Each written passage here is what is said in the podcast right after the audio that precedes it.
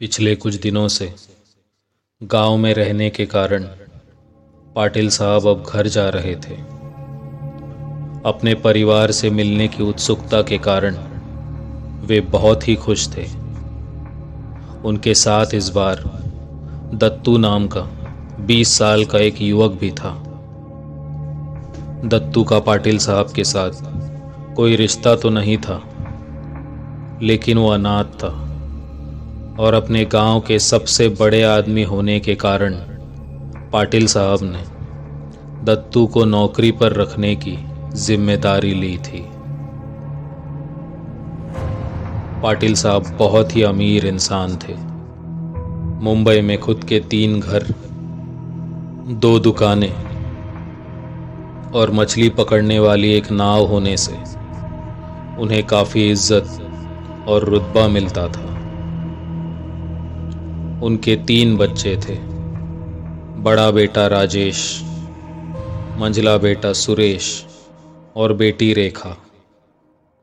उनकी पत्नी का नाम राधा था।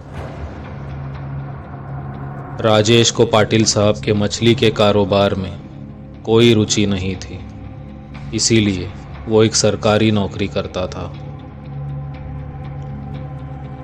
उसका छोटा भाई सुरेश कॉलेज में तो रेखा इस साल दसवीं कक्षा में पढ़ रही थी।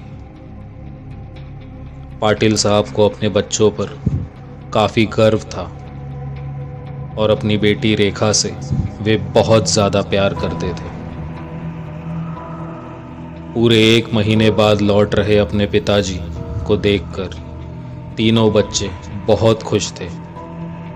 उनके साथ खड़े दत्तू को देखकर पाटिल साहब की पत्नी, राधा को बिल्कुल भी अचंबा नहीं हुआ। अपने गाँव वालों को मदद करना और शहर लाकर उन्हें नौकरी पर रखने की पाटिल साहब की हमेशा से आदत रही थी। सबने मिलकर पाटिल साहब और दत्तू का स्वागत किया। अगले दिन से दत्तू पाटिल साहब के साथ उनकी नाव पर काम करने लगा। अपनी लगन और मेहनत से वो जल्द ही काम सीख गया। घर का माहौल वैसे तो बहुत ही अच्छा था, परंतु राधा को दत्तू और अपने पति की बढ़ती नज़दीकी से थोड़ी ईर्षा होने लगी थी। हर वो बाप जिसका कोई बड़ा या छोटा कारोबार हो। उसे यही उम्मीद होती है कि उसका बेटा उस कारोबार को आगे बढ़ाए। इसी प्रकार अपने बेटे राजेश से पाटिल साहब को यही उम्मीद थी। परंतु राजेश की रुचि सरकारी नौकरी में होने के कारण आए दिन बाप बेटे में थोड़ी बहुत अनबन होती रहती थी।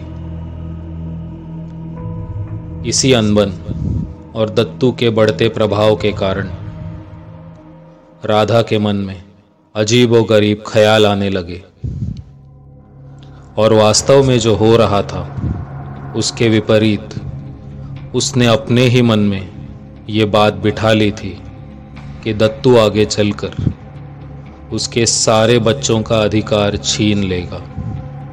जबकि असलियत में ऐसा कुछ नहीं था। दत्तू एक बहुत ही मेहनती लड़का था।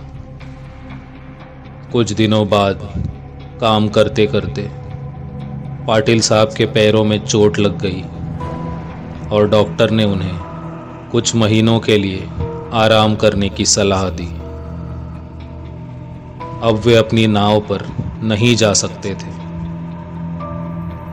सुरेश और रेखा की परीक्षा का समय भी निकट आ रहा था और राजेश को मछली के कारोबार से नफरत थी। ये जानकर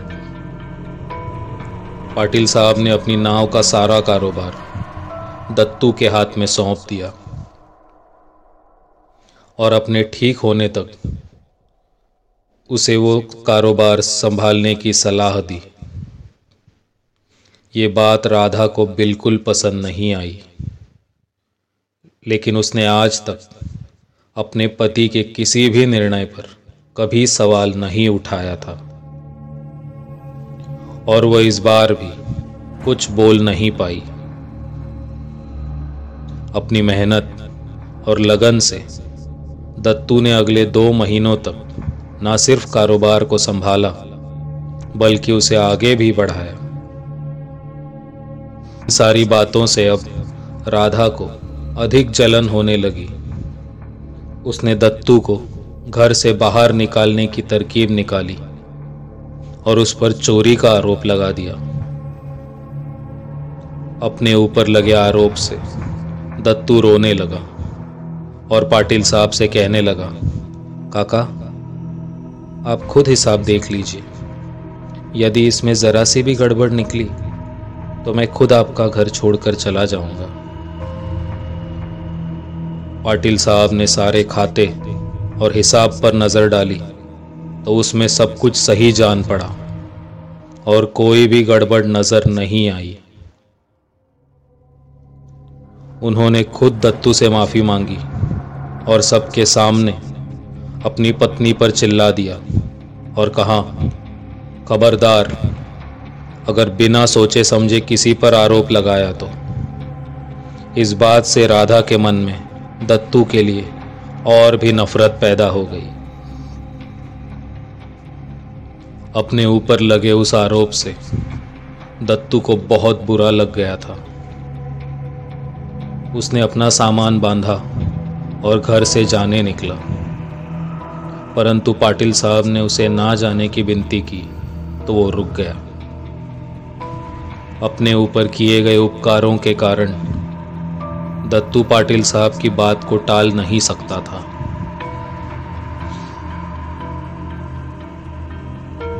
कुछ दिन और बीत गए और दोबारा सब कुछ ठीक होने लगा था। लेकिन राधा के मन में जल रही उस चिंगारी ने अब आग पकड़ ली थी। उसे ना केवल दत्तू को घर से निकालना था बल्कि अब अपने अपमान का बदला लेकर उसे जलील भी करना था। राधा ने बिल्कुल सोच समझकर एक योजना बनाई और अब वो बस घात लगाकर इंतज़ार कर रही थी सही मौके का। अपने स्कूल की प्रीलिम परीक्षा खत्म करके अब पाटिल साहब की बेटी रेखा को एक महीने की छुट्टी मिल गई थी। तो वो घर में ही अपनी पढ़ाई करती थी। अपने तीनों बच्चों में पाटिल साहब अपनी बेटी से बहुत ज़्यादा प्यार करते थे। राधा ये बात जानती थी और उसे ये भी पता था कि अगर अपनी बेटी पर कोई भी मुसीबत आई तो पाटिल साहब किसी भी हद तक गुजर जाएँगे। शाम का वक्त था।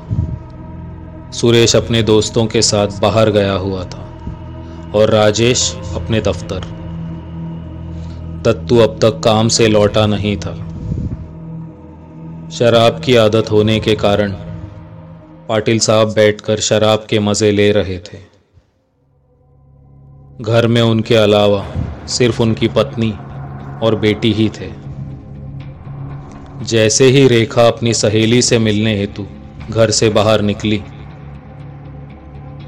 राधा ने अपना दांव साधा और पाटिल साहब से जाकर कह दिया कि दत्तू उनकी बेटी रेखा पर बुरी नज़र रखता है और उसे गंदे गंदे इशारे भी करता है। ये सुनकर पाटिल साहब आग बबूला हो गए। शराब के नशे में होने के कारण उनके दिमाग को सही और गलत का होश नहीं रहा था। उनके मन में जहर भर गया। और जैसा राधा चाहती थी, वैसा ही हुआ। कुछ जाँच पड़ताल या पूछताछ करने से पहले ही दत्तू घर में आ गया। उसके अंदर आते ही पाटिल साहब ने उठकर उसे जोरदार झापड़ लगाया और कहा, हरामखोर, मैंने तुझे गाँव से इसलिए नहीं लाया कि तू मेरी ही बेटी पर बुरी नज़र डाल सके। और एक जोरदार चांटा दत्तू के गाल पर मार दिया। दत्तू ज़मीन पर गिर पड़ा और रोने लगा। मौके का फ़ायदा उठाते हुए राधा ने घर के सारे दरवाजे बंद कर लिए। दत्तू लगातार पाटिल साहब के पैर पकड़कर विनती कर रहा था। काका आप गलत समझ रहे हैं। ऐसा कुछ नहीं है। लेकिन पाटिल साहब पर नशा हावी हो चुका था। उन्होंने दत्तू को लातों से खूब मारा और घसीटकर मुर्गियों वाले कमरे में बंद कर दिया। अपना ऐसा अपमान दत्तू सहन नहीं कर पा रहा था। उसे कुछ भी समझ आए, उससे पहले ही ये सारी घटना हो चुकी थी। वो मुर्गियों के पास ही पड़े पड़े रोने लगा। तभी उसकी नज़र पास ही पड़े हुए चूहे मारने वाले जहर की शीशी पर गई। अपने अपमान के बोझ तले दत्तू दब चुका था। उसने जहर की बोतल उठाई और पूरी की पूरी खाली कर दी। जहर पीते ही दत्तू के गले में जलन होने लगी और उसने वहीं तड़प तड़प कर अपना दम तोड़ दिया।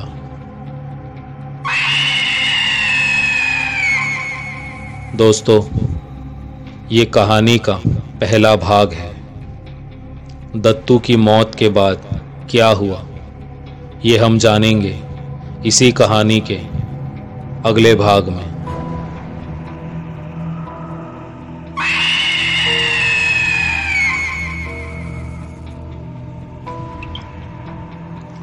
दोस्तों, यदि आपको मेरी ये कहानी पसंद आई हो तो हमारे चैनल को लाइक कीजिए और सब्सक्राइब कीजिए। मैं फिर लौटूँगा जल्द ही एक नई कहानी के साथ। धन्यवाद।